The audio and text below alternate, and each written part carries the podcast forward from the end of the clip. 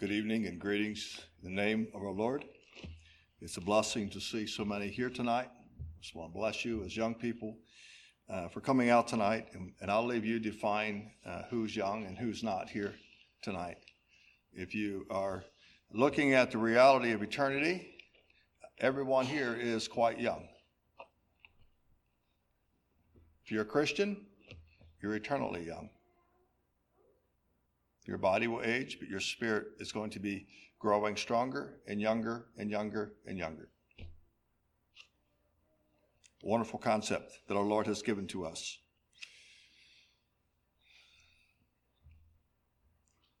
I look at the young people today and my heart is just warmed. It's warmed by your countenance. I don't know what else is happening in your hearts. But I can see just looking over your this congregation that the young people here, as as Paul has said, he said, you know, from a youth, you've learned the Holy Scriptures, and you know that they're able to make you wise unto salvation through the faith that is in Christ Jesus. I can see that you've had some training. And while we've all grown up in homes that have a measure of dysfunction in them, you must consider yourself very, very fortunate to have at least grown up where the gospel was shared, where the word of God was preached, and where you were exposed at an early age to the truth that is in Christ Jesus. Count yourself very, very, very blessed indeed. We look at the life of Timothy, a very difficult home life, where you have a father who is a Greek, a mother who has heard, probably from a child, probably taken from her home as a young slave girl uh, and sold, perhaps, to Timothy's father. History, some things in history would indicate that. A very difficult situation he grew up in. But he learned the Word of God. He learned it from his mother and grandmother. And he was a blessed man. And Paul is reminding him how blessed he is and that he needs to set his heart to make sure that the truths that are in Christ Jesus actually make a difference in his life and empower him to live the gospel. And that's my greatest heart's desire is to tonight in sharing God's word that you young people would find power to live out the gospel of Jesus Christ. I meet young people all the time who tell me, you know, we've got a lot of struggle in our church. Or tell me, you know, I'd like to get married someday, but I sure don't want a marriage like mom and dad have. I want to encourage you tonight to understand that in the body of Christ there will be always be struggle. In the context of marriage, there will always be struggle, but that never relieves you of your moral obligation to keep your eyes on Jesus and to follow Him and to follow hard after Him. So the, my thoughts tonight have to do with surrender. Because as I travel, have the opportunity to travel around through a number of churches, and I have the opportunity to speak to people who are struggling in their Christian lives and struggling to get a grasp on the gospel and to live it out in their lives, to make a practical way of life out of the truth that is in Christ. The one thing that keeps coming up time and time again is this whole issue of surrender.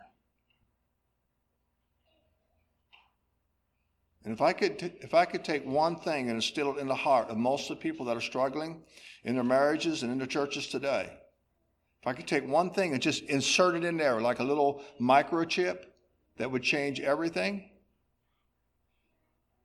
it would be to understand the power of surrender. So tonight we're going to talk about surrender what the Word of God says about surrender because what I say doesn't matter, but what Jesus says matters a whole bunch. And what we want to do is talk a little bit about how that surrender and worship are inseparable. They are linked together. And Jesus said that he that the Father in heaven, he knows everything that's going on right now in the world, and he knows every thought that you think, and he knows everything that's happening in your heart. And He's looking for something out of you. He's looking for worship, but a certain kind of worship. And it's a kind of worship that Jesus describes as worship that is done in what? Can someone tell me? A little louder? Spirit and truth. Spirit and truth. We got that? What does it mean to worship in spirit and in truth? I'm struggling just a little bit because I have a bunch of young men back here that just feel so far away from me. And I'm just going to ask if you don't mind. There's four young men right there in that row. If you don't mind, just move up here a little bit. Um, we, yeah, that would just feel so much better. That just feels, I can, I can see your faces so much better. I just really appreciate that. Thank you, young men. Thank you for being willing to do that. That, that was actually a demonstration of what it means to surrender to the will of someone else. You got that? Okay, I didn't do it for an illustration, but that is what life is about. It's about us submitting ourselves to the will of somebody else. And I just want to thank you for your courage. I've asked young men to move up array like that, and they're like, "Really? You want me to do that?" Sure. But let's let's to open our Bibles tonight to Mark, and let's look at chapter eight for a bit, and just look at what Jesus says, because what Jesus says is what is really important here. And I look at I look at you young sisters, I look at you young men, and I believe that if you get a hold of this concept, that you can actually be ministers, you can be vessels of honor that God can use to minister to some of the needs that we have in our churches today. I believe that with all my heart. I believe that you can have marriages that are different than what some people are experiencing today. But it really depends on you getting a hold of the truth that Jesus teaches. And so we're going to just start reading here in, in uh, Mark and we're going to start reading. I hardly know where to break in. Uh, there's so much here that we should read, and you can read on your own. Uh, but we're going to start reading in verse 32, I believe. So, what Jesus has been teaching, to get the context here, what Jesus has been teaching is that the Son of Man is going to suffer, and he's going to suffer many things of the chief priests and the scribes, and he's going to be killed, and at the third day he's going to rise. That's what Jesus has just said. And we're going to start reading in verse 32.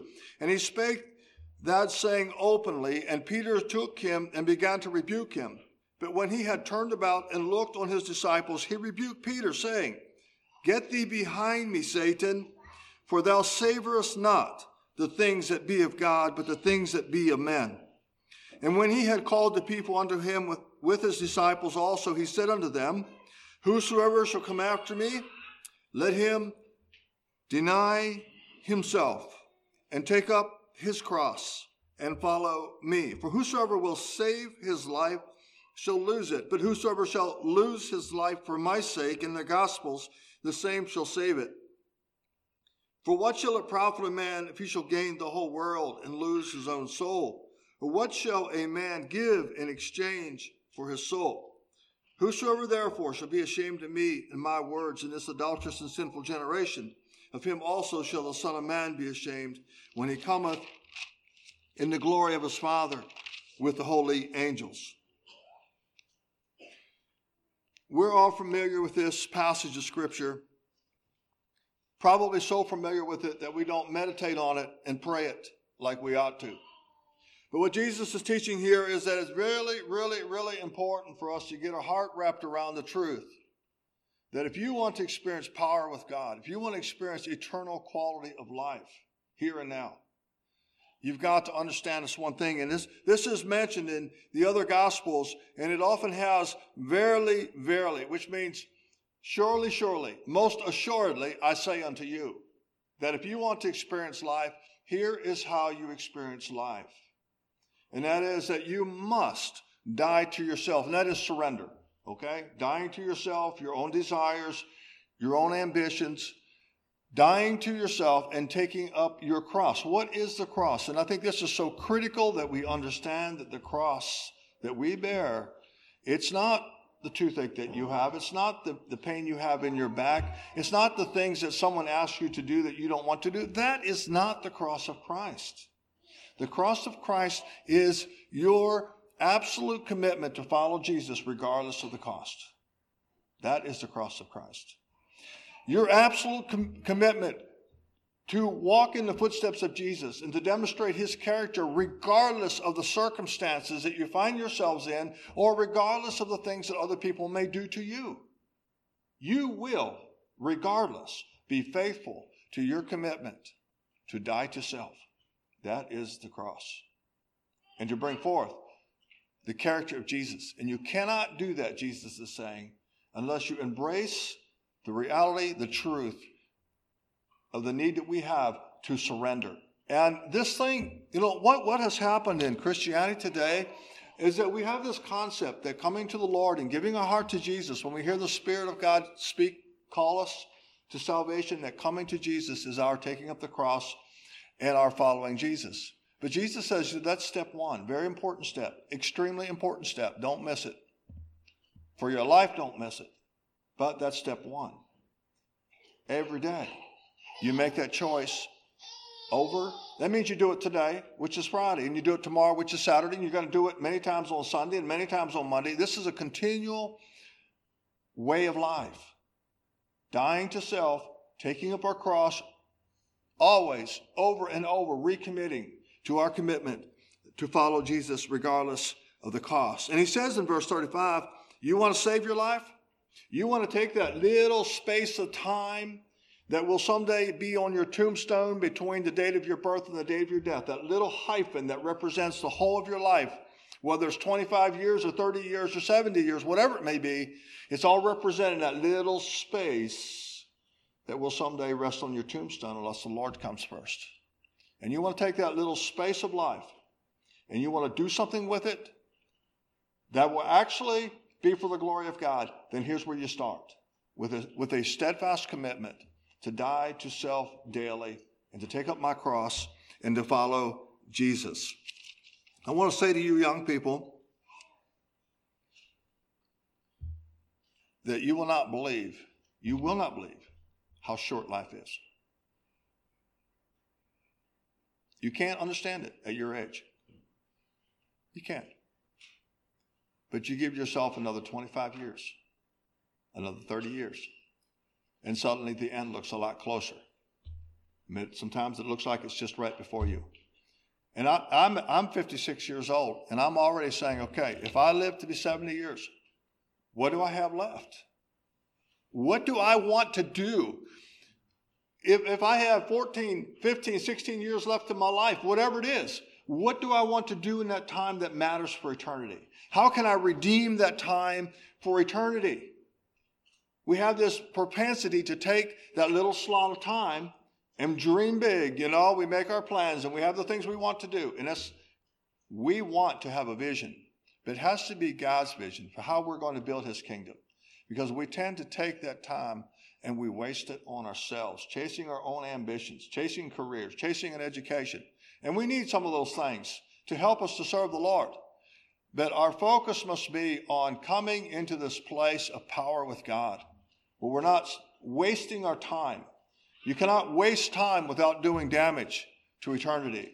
God wants us to impact eternity with the time that He has given to us. And what He is saying to us is that the only way to do that is through an absolute commitment to surrender.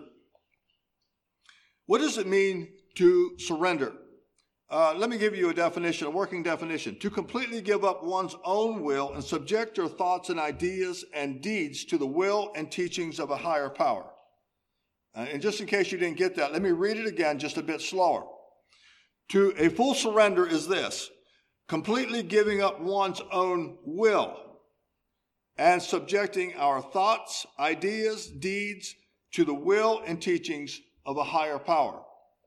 And so that's uh, where this whole thing comes in of our surrender and our worship of God, tying together and being inseparable.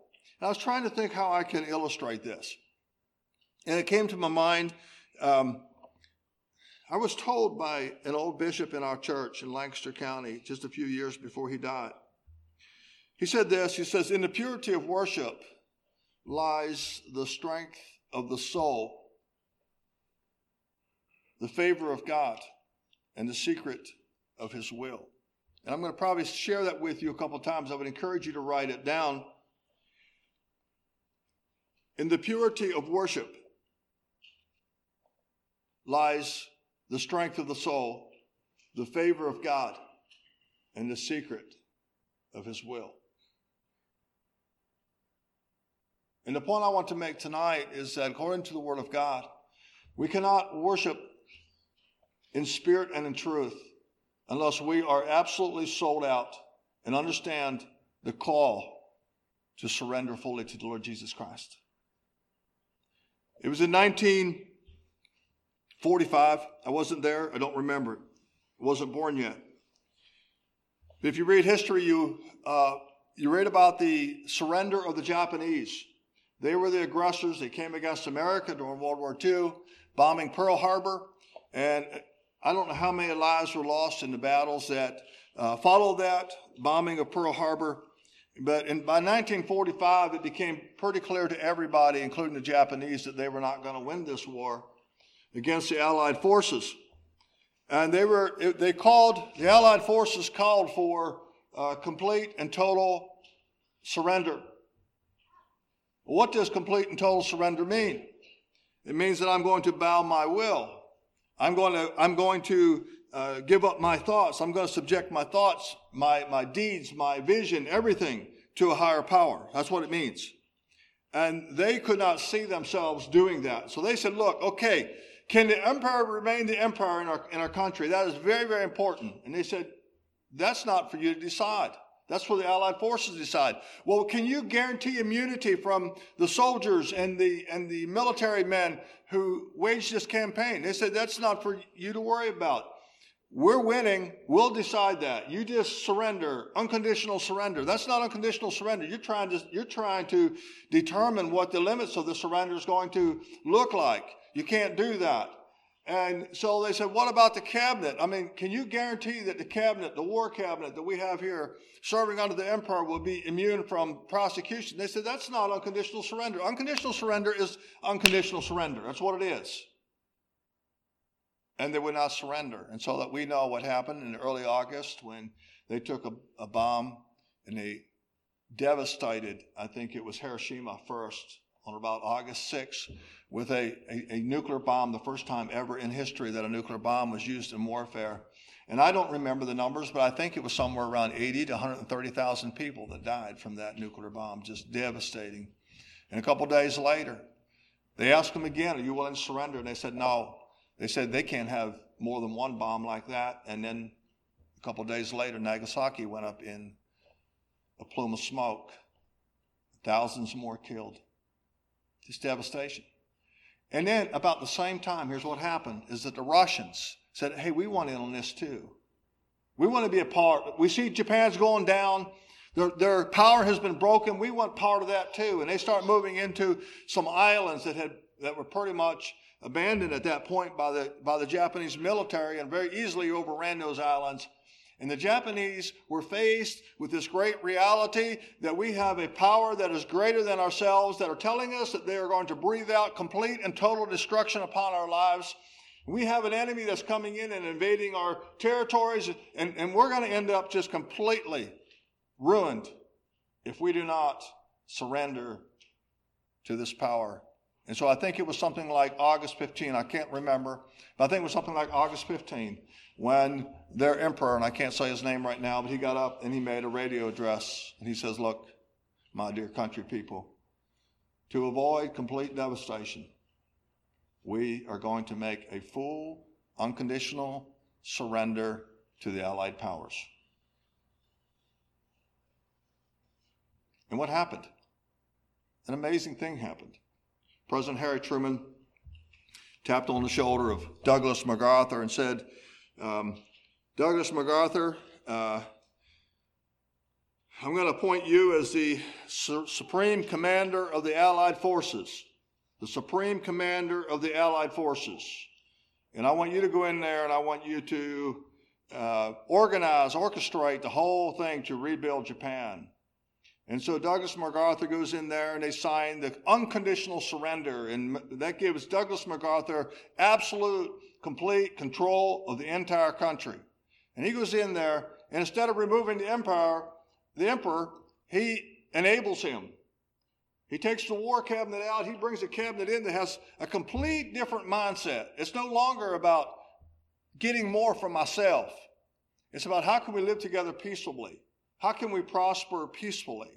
How can we build each other up? And how can we have relationships with people, other countries and have trade agreements? And you know, this, this went on until I think it was in uh, 18 or 1989, something like that, when the, the emperor uh, passed on. But by that point, by 1889, some of you are old enough to remember that, the Japanese economy had become the second largest economy in the world under the United States of America.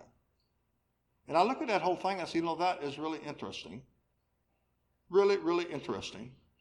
How that through surrender to a higher power in the face of total destruction, a country received such incredible blessing.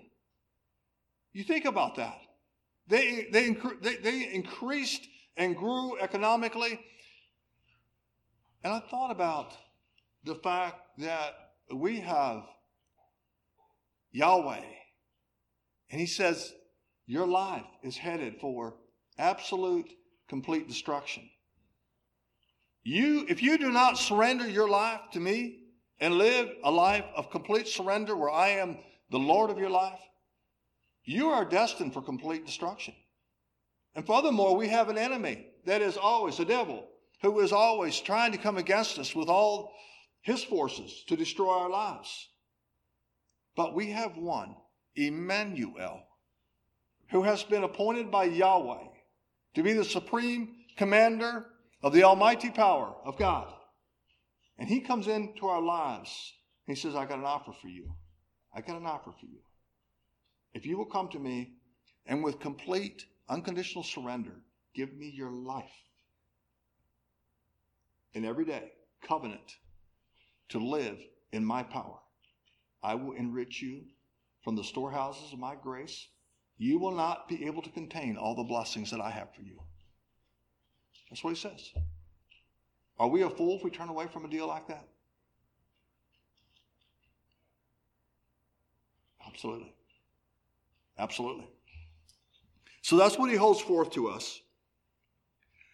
Galatians 2 20 reveals that Apostle Paul understood this. He says, I am crucified with Christ, nevertheless I, I, live, but yet not I, but Christ lives in me. And the life which I now live by the flesh, I live by the faith of the Son of God, who loved me and who gave himself for me. And he calls us to humble ourselves. Peter calls us to humble ourselves, therefore, under the mighty hand of God, that he may exalt us in due time. You see, you get the picture? He says, Look, Paul says, I'm no longer living my own life. I've been given a new heart. It's no longer about me, me, me, I, I, I. It's now about Jesus. It's about his kingdom. It's about me being his servant. And I say, Yes, Lord, what is it that thou wilt have me to do?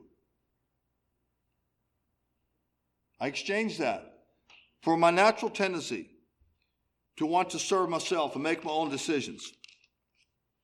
And so to surrender to Christ means to totally and completely place my life, my heart, my mind, my future, my relationships, my occupation, my worries, everything into His hands over and over and over and over again.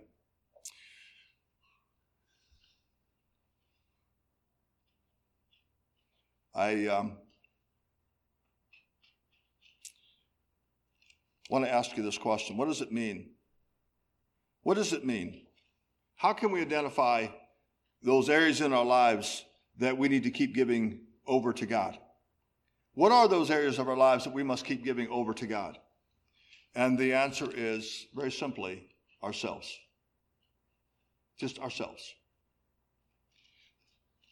I is the root of all sin. It began with Satan, the promotion of oneself. Satan said, um, I will be my own God. I will make my own decisions. I will manage my own life. I will decide what is right. I will decide what is wrong. You young people are growing up in a culture where everyone wants to make their own decisions about what is right, about what is wrong. I just recently read the survey and I jotted it down. This was done by the Barna Research Group. 65% of professing Christians in America today that claim that they are committed to following Jesus. 23%, they did a survey. There's 65% that claim they're committed Christians. 23% of those do not think that fornication is immoral. 13% of those who claim to be Christians today in America do not believe that drunkenness is wrong. How did we get here? We got here through everyone wanting to decide for themselves what is right and what is wrong. We got here through a self focus that has invaded the body of Christ and wants to continually invade our own hearts and our own lives. And so, my next thoughts are have to do with the fact that surrender and sacrifice and worship cannot be separated. Jesus says here, He says, I'm going to suffer. I'm going to suffer dreadfully. It's His sacrifice for us that enables us to understand this in a fuller way. Peter resisted it. He says, No, you cannot do that. And Jesus says, There is no other way. If I'm going to be the sacrifice that's going to take away the sins of the world, there is no other way.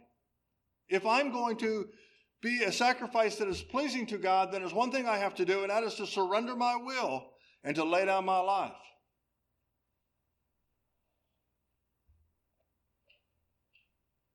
We see sacrifice many times in Scripture. It starts in Genesis 4. If you go to Genesis 4, we're not going to go there tonight, but if you go there, you read the story of sacrifice being made first by Cain and then by Abel. And then God differentiates very clearly that Cain's sacrifice was not acceptable because he did not follow God's directions to, with detail. Abel's was acceptable. And Abel's worship was acceptable before God because he sacrificed in a way that was pleasing to God. He sacrificed with an humble and a broken heart, like Brother Evan was talking about here this evening in the opening. And we cannot, we can offer our sacrifices. We can bring our sacrifices. We can bring our praise. We can bring our prayers. But if there's not a brokenness in our hearts, then our sacrifice is not acceptable to God. And the next place we read about sacrifices in Genesis 22. And it's a very moving story that we won't take time to go to and read you're very familiar with Genesis chapter 22 and the story of Abraham and Isaac. And what do you think about when you think about Abraham taking his son up onto Mount Moriah and he looks at his three servants and he says this to them? He says, um, You stay here. I'm not sure if there's three servants there. It might have been three days journey, but they, he said to his servants, You stay here. The lad and I are going to go over on that mountain over there and we're going to worship. Do you think Abraham struggled to yield to God's command in his life? I think only a father can begin to understand a little bit the depth of that struggle. And yet he obeyed, and his sacrifice to God was acceptable. Abraham was a friend of God because Abraham would hold nothing back from being obedient to the will of God. So the highest form of worship is to surrender our will to the will of another. We're all familiar with Romans chapter two, uh, 12, verses 1 and 2. Paul says, I beseech you. And if you, if you look that up in the Greek, it's like, uh, I get down on my knees in front of you and I beg you. I beseech you that you present yourselves, your bodies, your life, a living sacrifice. That's a, that's a term that comes from temple worship. That we, we come, we bring ourselves you are bringing your life, your body, your spirit, your mind, your will, and you're bringing it to God and you're offering it to Him as a living sacrifice. It's only a reasonable service, Paul says. In light of what Jesus has done for us, it is only our reasonable service. I want to invite you to come to turn in your Bibles to Genesis chapter 32.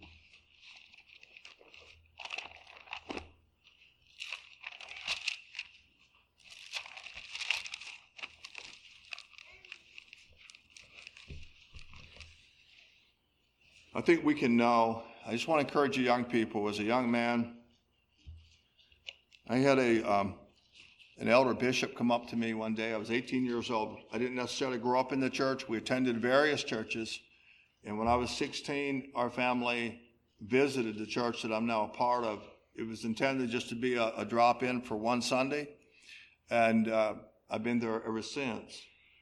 But I was 18 years old, and I was like renewed my my heart to the Lord and I, I my commitment to follow Jesus, and I was like feeling pretty good about what God had done in my life and and my spiritual growth. And one Sunday, this elder bishop, 70 years old or so, met me as I was exiting the building, and he took my shoulder in his one hand and my hand in his other hand, and he said, John, I just want to encourage you to go the whole way. And like, uh, I, I am a Christian. I've yielded my life to Christ. He said, John, I, I just want to encourage you to go the whole way. And I didn't have the grace at that moment to say, John, what are you trying to say? What do you see in my life? Where do you see me manifesting pride, following my own instincts rather than living a life of yieldedness? I wish I would have had the grace to do that. I look back on my life and I say, you know, there was a lot of things he was probably seeing. I'm sure he was seeing a lot of things in my life that were, was manifesting spiritual pride and just a lack of brokenness in my life. And I wish I had the grace to walk more humbly than I did as a young person. I believe that I could have had more power in influencing others to seek after God with their whole heart. So as I look at you young people tonight, I'm just saying, be open, be transparent with your lives. Sit down with your ministry, sit down with your parents and say, what, what am I missing in my life? What am I not seeing? Are there attitudes that are being manifested? Sometimes we just need to stop and listen to our speech, the words that we say. It, it, it's so helpful to do that. I try to do that sometimes, just the words that I say and the tone of voice in which I speak. How often do I use the word I? I did this. I did that. I'm going to do this. Um, did you notice that I did such and such? It just, it's I, I. It can be so much a part. I grieve at looking back on my life, how I made life so much about me and not about Jesus. And I think we can know. God wants us to know how broken our lives are, how surrendered our wills are, how pure our worship is to Him. We want our worship to be pure. I, th- I think it was uh, F.B. Meyer. F.B. Meyer was a contemporary with um, D.L. Moody. And uh, F.B. Meyer wrote a lot. He preached, he wrote. And he had this um, thing in his life. I don't know what it was. He never says what it was. But there was something in his life that he had not fully surrendered to the Lord. And he, was preaching messages and he was writing uh, books, articles. And uh, one of his disciples, Charles Studd, I don't know if you ever read any of his writings or not, but Charles Studd uh, was seeking the Lord. He was a younger man, but he was seeking the Lord with a passion. And F.B. Meyer watched him and he just cried out to the Lord. He said, Lord, show me. Show me what it is in my life that I have not fully yielded to you. And then he had a dream or vision one night where the Lord walked up to him and said, uh, FB, what, what's that there on your lap? And he looked down and there was a ring of keys laying on his lap. And he said, uh, That's the keys to my life. And he tossed them to the Lord Jesus. He said, I've given you my life, I've given you everything. And Jesus said, Yeah, but what's that? And he looked down, and lying on his leg was a little tiny key. Just a little tiny key. There was one area of his life that he didn't think anybody noticed. Just one besetting sin that he was still enjoying. And he didn't think anybody noticed. And Jesus said, But what about that key? And he said, You want that key? Jesus said, If you want to surrender your life to me and you want power with God, I need that key. And he tried to pick that key up in his vision, in his dream. He tried to pick that key up and give it to the Lord.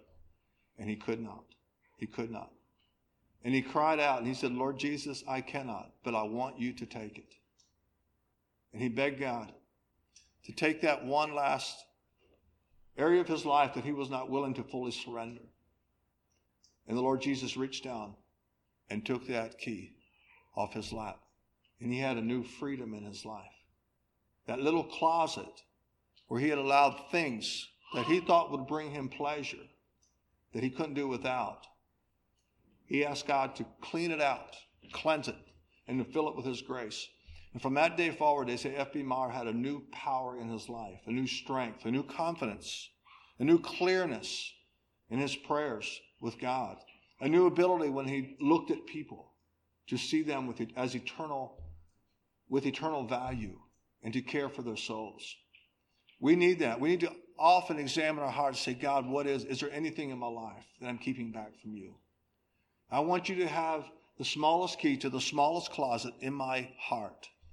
And I want you to have full control of that, to cleanse me completely and fully. Where did I say we were going? I said we were going to Genesis 32, did I not? Let me find my place here. And this is another one of those uh, stories that, that helps us understand the uh, connection between worship and full surrender and how that we gain power with God only through a full surrender to the Lord Jesus Christ. I don't know where to start here because we don't have time to read it all. I would encourage you to uh, do so on your own time. Uh, Genesis 32 is the story of Jacob. And I just want you to notice in the very first verse, Jacob has been fleeing, uh, he's been fleeing his father-in-law Laban. And if you know anything about Jacob, what does Jacob mean? Does anyone know what the name Jacob means? Thank you, brother. Deceiver, supplanter, deceiver. He's, he's like, he has lived his life trying to get his own way. Is that fair to say about Jacob? Plowing, hoeing his own row through life. And it looks like he's doing pretty well. He's got a big flock, got herds, he's got two wives, he's got sons, he's got concubines. I mean, he's got a lot of stuff. So, from the world's perspective, he's doing pretty well. It's working. He's aggressive, he's going after things, it's working. Uh, but he, he runs into a problem here.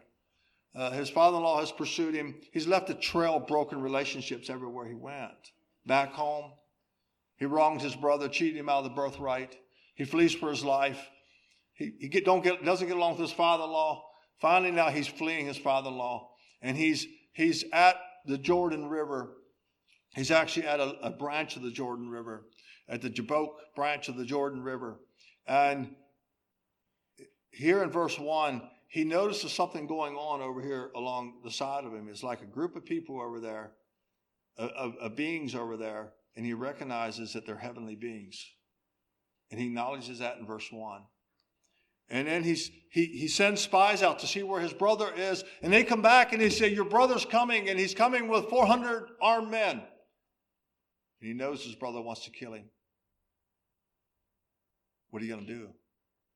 If you're a, if you're a deceiver, what are you going to do? If you're a supplanter, if you're a planner and you got your own world by the tail and you you've hoed your own row so far, what are you going to do? He starts thinking, here's what I'm going to do. So he, he has a nice prayer. Yeah, but he, he does. He acknowledges some really good things there, and there's a bit of humility there that he hasn't had before. But he, he thinks, you know what? I'm going to send, I'm going to split my group in two. I'm going to send this group this way and this group over here. I'm going to put the wife I don't like so well and all her children over here. And then at the very end, I'm going to have uh, the wife I do like and, and, and her son here. And uh, actually, I'm going to stay on this side of the brook just in case Esau attacks in the night. I might be able to get out of here. Who, whose life is he worried about the most? Anyone have an idea? It's his own life, isn't it? He's most concerned about his own life. And he's using human reasoning to plan, to scheme. And let's see what happens. If I can find my place here. Uh, verse 22 is where he had his wives pass over the brook. And I just want to point out one thing. Verse 22 is where you, you find that word Jabbok, which is the brook that they, the ford the brook that they passed over. And here's a very significant thing. You know what that means? That word means? The Hebrew name for that is a place of surrender, a place of emptying out. That's what it means. And so he sends his, his, his wives and his children over. In verse 24, he took them and sent them, or 23, took them, sent them over the brook, and sent over that he had. And Jacob was left alone. So he's on one side of the brook Everything else he owns is on the other side. And that night, one of those heavenly beings came over and wrestled with him all night long until the break of day. It's my understanding that Jacob must have been a very strong, fit man. He wrestled all night. In verse 25, and when he saw that he prevailed not against him, he touched the hollow of his thigh. in the hollow of Jacob's thigh was out of joint, and he wrestled with him. And he said, Let me go, for the day breaketh. And he said, I will not let thee go, except thou bless me. And he said unto him, What is thy name? He said, Jacob, deceiver, supplanter. He says it with shame, he says it with remorse. And this is a response. It's hard for us to see it, but we have to understand that there's, there's a brokenness that's coming into Jacob's life. At this point, his heart is changing. And this is God's response. And he said, Thy name shall be called no more Jacob, but Israel. For as a prince hast thou power with God and with men, and hath prevailed. Something changed in Jacob's heart. And he realized that he was no longer the strong, able bodied man. He was done. He was finished with managing his own life and running his own show. He was ready just to be the Son of God. And he was given a new name. And I just want to point out uh, Jacob goes on to say he called the place Peniel because he had seen the face of God and his life was preserved. And then I want to drop down to verse th- uh, 3. Um, verse 3 of chapter 33. And he passed over before them. Okay, now what, what does that mean? What happens now, before you have Jacob at the back, you have him at the back and he's cowering and he's got everybody else out in front there. They're supposed to take the arrows and the spears first and give him a chance to get out of here. Now, where do you see him? He's walking with a crutch and he's halting on his hip. But where's he at? He's leading his family. He's leading his family in brokenness and humility. And he meets the enemy first. And he bows himself seven times before the enemy. He's, he's broken now. He's broken. And I believe, personally, I believe that it was his brokenness that touched his brother's heart. God's protection, God's power was upon a broken man. And I see your time is up for tonight.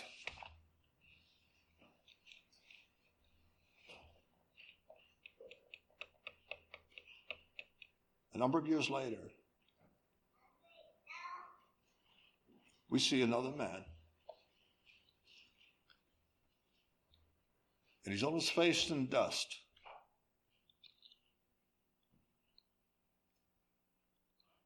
He's pleading with his father,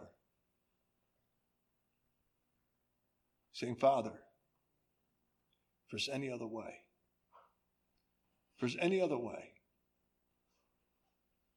but not my will, but yours be done. And we read that he struggled there alone.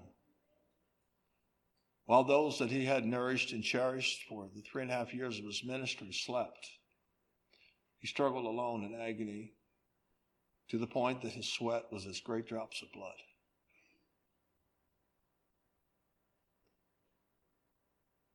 The Hebrew writer says that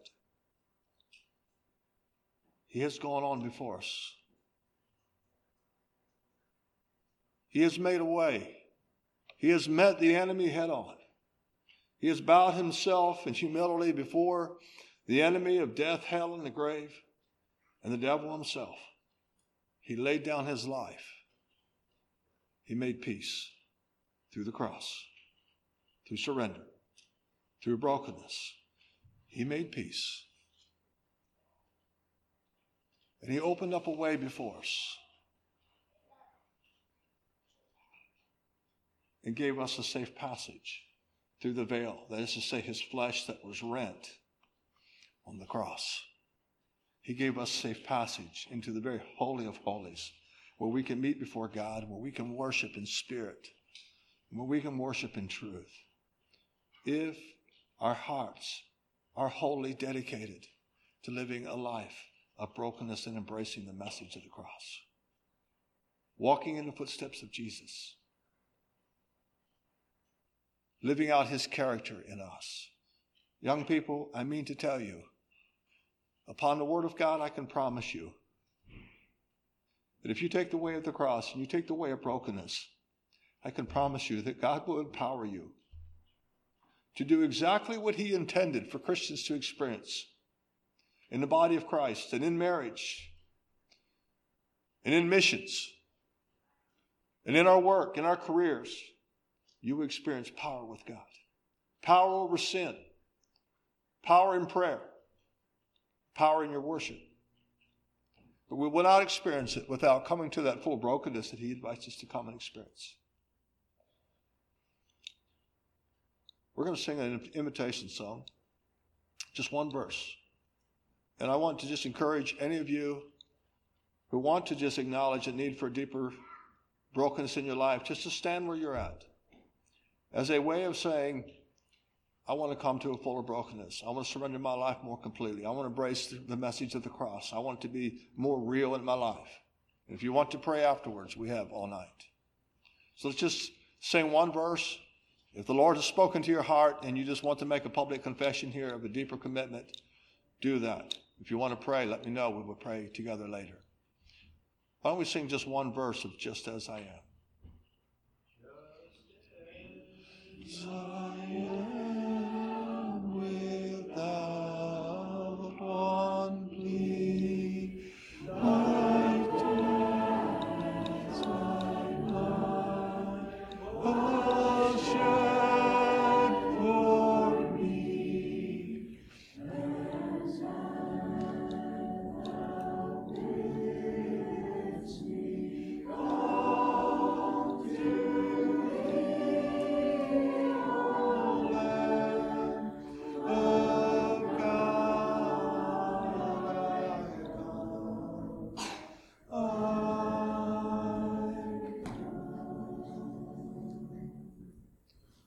you for your courage, brother. God bless you. He will, I promise. He has promised to. Let's all stand together for word of prayer.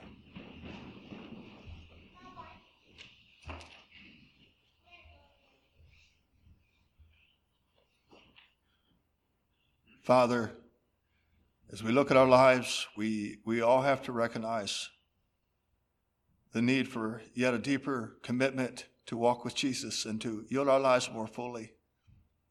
I just pray, Father, that you would bless the young people that have come out here tonight, that you would bless them abundantly in the measure in which they walk faithfully with you. Uh, open their eyes, Father, in an ongoing way as they face life and they face the many voices that speak to them, that call them to focus upon themselves and to learn to make their own decisions and their own determination of truth and help them to purpose in their hearts that the truth that Jesus is will be the only truth that they will allow to mold and shape their hearts and their wills and their future. Help them, Father, through their surrender, in their surrender, to give all the keys to you. And if there is any area in their life that they have not found power through your Spirit, they would beg of you, Father, to do in them that work of cleansing that we none can do ourselves. We want power with God. And in the day when we stand before Him and the books are open, Father, we want the blood of Jesus Christ to be clearly sprinkled upon our life and to be cleansed from our sins. Bless these young people with a, an ability, Father, to keep their eyes fixed upon Jesus, our only hope in the dark world in which we live. Help them to keep their eyes off of the darkness. And rather than cursing the darkness, that they might live lives of proclaiming the power that has come to us through Jesus' life and death and resurrection and through the work of the Holy Spirit. Help them to be living testimonies of the power of the gospel and the healing that comes through our intimate connection to the Lord Jesus Christ. Bless us now, Father, with courage. Strengthen our faith. May your face shine upon each one here, and may we rejoice in your love for us. We pray in Jesus' name. Amen.